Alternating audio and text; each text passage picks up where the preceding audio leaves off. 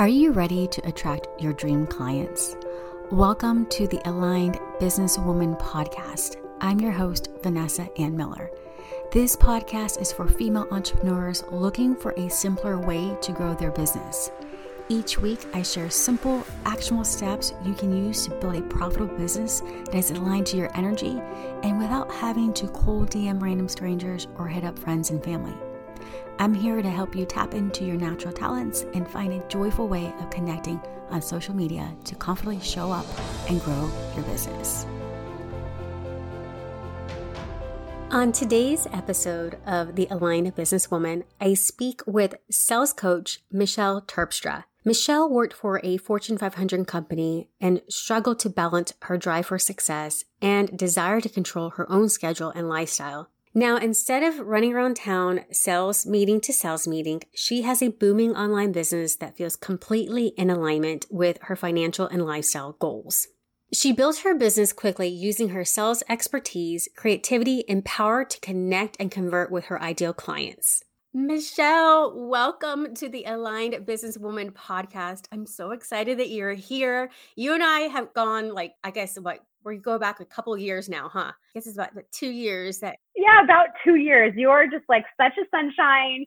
And I just love being in your world and I'm so happy to be here. Yeah, I appreciate you being here because I learned so much from you when we first started working together. And I've seen, I've watched you grow so fast and connect with so many amazing women. Like you're just like the leader of a, a huge circle. And so I'm so oh. happy that you're here to chat with me about overcoming selling objections because that is a major thing that keeps us back from growing and scaling our business. So, tell me what is the biggest uh, way to overcome selling objections? Okay, so I'm going to take just like one little step back and talk about overcoming objections in general and how it's traditionally taught and why people hate it. So they don't do it and then they don't make sales. So that's like really important context for the conversation. So this is the deal is that lots and lots of men and women do not want to participate in sales. They have this horrible relationship with sales somewhere back in the history of their life. They were taken advantage of, they felt manipulated, or, you know, they felt like guilty about a transaction or a, or a purchase that they made. And then they thought, oh, it must have been the sales process. All of these things contribute to our views on selling, right? And so when I say overcoming objections, a lot of times the first like internal gut reaction that most people have is like, I don't want to overcome objections. That means I'm salesy and I'm pushy and like, I don't want to be that person. And I'm like, you're right. You don't want to be that person. But that's like old school sales and it doesn't even work anymore. Side note, love to talk to anybody about that. But traditional selling, like you might make the train, you might make the sale, do the transaction, but I am going to tell you right now, you're going to have angry customers, angry clients. You're not going to get referrals. You're not going to build a community because nobody likes to be sold to that way. So you might make the money, but you're not going to build the reputation. So it's like a really, really important piece of the puzzle, right? So let's make the money and build the reputation is what I like to say. So instead of forcing people into your programs, your service to buy your products, to gain buy-in on your idea, like, and like really aggressively overcoming those objections, right? Like, let's use a softer, more elegant, like graceful way of overcoming objections. And I love what you're talking about a lot lately. It's so powerful. It's like listening to people and writing your copy around that so that when you do get in a sales conversation, it's a lot easier to sell to because you've handled so much of that in your marketing. So that's like a really, really important piece. And you can use this in your marketing too. This doesn't just have to be in a direct one to one sales conversation. So, what I mean by overcoming objections by telling stories right? And client success stories is that you tell me how this feels and I'll give you like an example. All right. So if someone is interested in working with me and they're like, well, will it work for me? Right. I don't know. Will this work for me? I could say, absolutely, I'm the expert. And if you don't buy it, then you are not investing in yourself. Right. Like that's such a masculine, like yucky energy. Like who the heck wants to buy from that person? Right. Okay. So the, instead of that, say, great question, Vanessa. And you know what's super important to me is that you only say yes to working with me if you feel 100% confident that I can get you the results you want. So I want to tell you a story. Okay. Then you lead into a story that brings in the alignment so that what that person's looking for. Okay. So, for example, like if I was enrolling a business coach into my sales success lab, I would tell a story about how I recently helped a business coach get these results in her business. And I can do the same for you. And here are the three reasons why. That is so stinking powerful. And who wouldn't want to say yes to that? Like, that is such a soft, graceful, beautiful way to overcome objections versus like strong arming them, making them feel like if they don't do it, they're horrible people. You're not investing in yourself. You're a hobbyist. Like, that all feels horrible. And you know as much as I do, it's used all of the time, right? And so um, you can do this in your one-to-one sales conversations. Granted, if that's in DM or Voxer, which by the way is like the hottest enrollment space right now, and I'm like obsessed with it. Um, and we'll come back to that in a second. Or you know, Zoom discovery calls, right? So like these three spaces, you can use what I just said right now. But you also can go live with this strategy right? And I love what you're talking about right now. is like the social listening. Um, what's the beautiful wording that you're using right now in front of rapport? What is it called? Radiant rapport. Yes. Oh my gosh, it's so beautiful. Thank you. Right? And so um, Radiant Rapport, like everything that everyone's learning from you right now, like just add in some success stories to it too, and you'll have fun with it. And so when you go live, like if you're listening to the objections people are having, like how can you overcome those? Um, when you're writing your content, like integrate a story into it, right? And I think that it's just so powerful and it's beautiful and it's graceful and it's confident and it's all of these things that I feel like most people in our industry want to feel when they're selling. Mm. I love that. This excites me because I I think of like what I'm doing right now is a lot of subconscious marketing. And exactly what you said is subconscious selling because when you tell stories, people take every or the unconscious mind takes everything personal. So when you tell that success story, that person's literally imagining themselves in that person's shoes. And so that is so powerful. It's like almost like you have a soul to soul connection with like a deeper connection without really realizing it.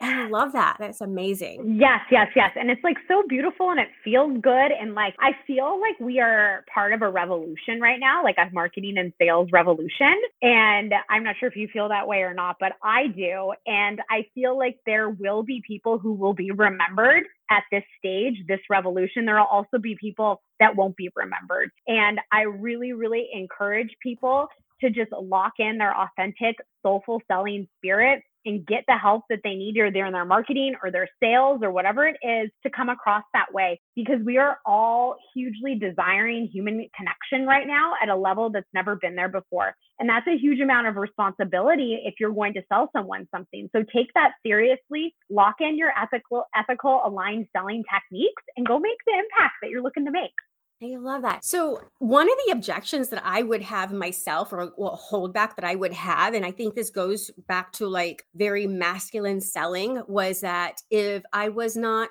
persistent, I was weak. So, what would you say to someone that feels that way? They're like, oh, but I, I have to be persistent. For me, I'm like, hey, if you want it, you want it. Like, I just, I don't chase people. I don't like chasing people. I feel like I chase people. Like, I chase boys in my, in my like teenage years. I don't want to do that. That didn't feel good, you know? So, like, what would you say to someone that has that mindset of like, oh, I'm weak if I don't pursue them harder? Yes. Okay. So I need to remember what the exact stat is. Oh man, I wish I had the stat in front of me right now. I want to say, don't quote me, people, but it's like pretty accurate right now. But I was reading an article the other day that 60% of people, um, and this was uh, basically B2B salespeople. So they did like this study on like, you know, professional salespeople, that 60% of professional salespeople don't follow up. Okay. Don't follow up. And when I hear persistence, what I'm hearing from you is likely like a follow up sequence or a cycle or following up in the DM, checking in on people. In my mind, that's where I'm going. Am I going the right direction for you? Mm-hmm. Yeah. Okay, perfect. So 60% of professional salespeople are not following up.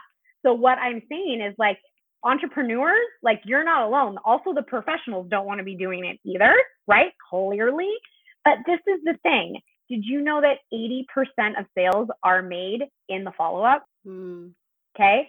So that was also a stat. Now that's B2B, right? So that's like a slightly because no one's doing these statistical analysis in like online entrepreneurship, right? So, but it's still really valuable information. And what I mean by follow up in our world, it could be like someone read a piece of content. That's your first interaction. So that follow up could simply just be like, you know, the sales conversation you have later. I'm not necessarily saying you book the sales call and then you follow up with them seven times. I believe that if you book the sales call, it should close then or one simple follow up or something went wrong on the sales call. Okay. That's my belief in our particular industry. And so when you think about it, if you're, let's just say that statistic, that 80% is like pretty accurate in terms of when people first see your content or you reach out to them in DM. I want you to think about and reframe like, okay, so if most of the sales are made in the follow up, then A, what am I missing out on? And B, who am I not helping? So taking yourself and how you feel about follow up out of the equation and seriously just thinking about the other person is personally what gets me to follow up and I think a lot of people to follow up, right? Like I have interactions with people that aren't sales conversations and I know they need my help and I'll watch them struggle. I'll watch them like every month say they miss their number or I'll see them post in a group that says like, "Hey, this discovery call is not going well," or this or that. And I mean, I could sit there and be like, "Well, do I want to be persistent or do I want them like just to come to me?" And honestly, like the come to me mode, like it's really important you have powerful content it's really powerful. I'm not going to deny that. But what happens is there's a lot of content. A lot of people are writing a lot of good content. So the person who then has the intuition, the heart's desire to go follow up and actually like have a DM conversation or book a discovery call, that person's going to get it. That person's going to make the sale. That person's going to make more impact, right? So it's all a holistic marketing and sales like uh, environment so your copy is really important, your sales conversations are really important, and your follow up. So it's really a mental reframe around what follow up looks like. And it also means you're not like, hey, girling in your follow up, right? Because that is really obnoxious. I actually just had, like, I don't have very many bad sales experiences, like, luckily, but I recently brought, bought a product from someone and her, like, whole enrollment process and her buying process and like what she said to me after the transaction, I'm like gonna document it all and make like a big old video about it because it was literally like horrendous. I felt so like preyed on. It was crazy. And she's being taught it because it's a very systematic approach. So, you know, there's things, these things still happen, right? So I understand why sales gets a bad rap, but that's okay.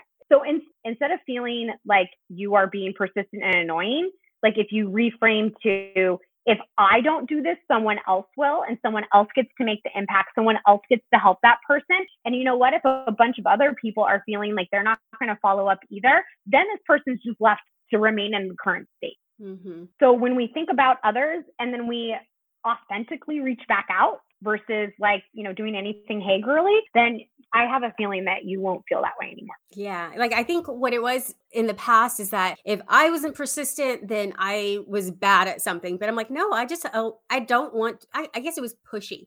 I don't want to be pushy. You know, I'm like the people, right. if I give them the right information and I have that consistent rapport, it will happen when it happens, you know? And there's other people that I could help as well. I will say you are right on that though. But wait, I want to follow up on that because you are totally right. And I will tell you that it's a desperate energy. So what you just said was really powerful and I want to expand on that. So just like dating, you used the dating analogy earlier. So what you're saying is like dating. So uh, like if you're only dating one person, then you're going to be more annoying generally because that's the only person you have to talk to, right? Yeah. so if you're dating a whole bunch of people, then like your energy is high and it's diversified and you're not nagging people and people will like make decisions when it's ready. And like so anyway, I had to kind of like talk about that at the end because it pulls the whole dating thing back together. yeah, no, for sure. That's how I see it too. Is like just let it be easy, you know, like you say, like, you know, let things be easy. And I think that sometimes we try too hard to grip onto outcomes and we just make it all so much harder. Okay, so let's talk about personality strengths. And you have a quiz going on. So tell me about that. Yes. Okay, so last year I was like sitting there and I was thinking, you know what? Why does everybody think they have to change to be good at sales? Like I, that bothers me. Like you don't have to change to be good at at sales, but you do need to use your personality strengths to be better at sales if that makes sense, right? So introverts, extroverts, omniverts, any kind of vert you want to be can be successful at sales, right? So I used a personality sales, like a disc assessment, and, qu- and created a quadrant of four different types of personalities. And the cool thing is, is that when you take the quiz, it tells you what your personality strength is, and then it tells you some language you can use in your sales conversations to feel aligned with asking for the sale and following up based on your personality. So it's really, really fun. It's totally free. The link will be here. Um, but you can also go to michelleterpstra.com forward slash quiz and take it. It's super short. It's really fun. And the reason why I did that is I wanted people to feel like, wow, like I can do this. Like I can be me but I just have to be like a really on point me, right? Like I need to follow the logic of the sales and I need to understand frameworks and all of these things, but you're not changing, right? You're just amplifying yourself. I love that. I love that. So, um, is there anything else that you would like to touch on before we wrap up? Um, no, I think that is enough for everyone to digest, right? So many goodies. And um, I would just love to invite anybody listening to come hang out in my group, which is from Hello to Close. The link will be in the notes as well. I have tons of free training in there. Plus, it's high vibe and it's one of the Facebook groups that's still surviving and thriving. So come and hang out. Ah, I love that. Thank you so much for your time and your energy. I love having you here. And I will see you inside your group. All right. Thank you. This was so much fun. Thanks. Thank you for joining me this week. To view the complete show notes and any links mentioned in today's episode, visit vanessaannmiller.com forward slash podcast. That's also where you can get free access to the Empowerment Activation Masterclass. Please make sure you subscribe to the podcast so you can receive new episodes right when they're released. Thank you again for joining me, Vanessa Ann Miller, in this episode of The Aligned Business Woman.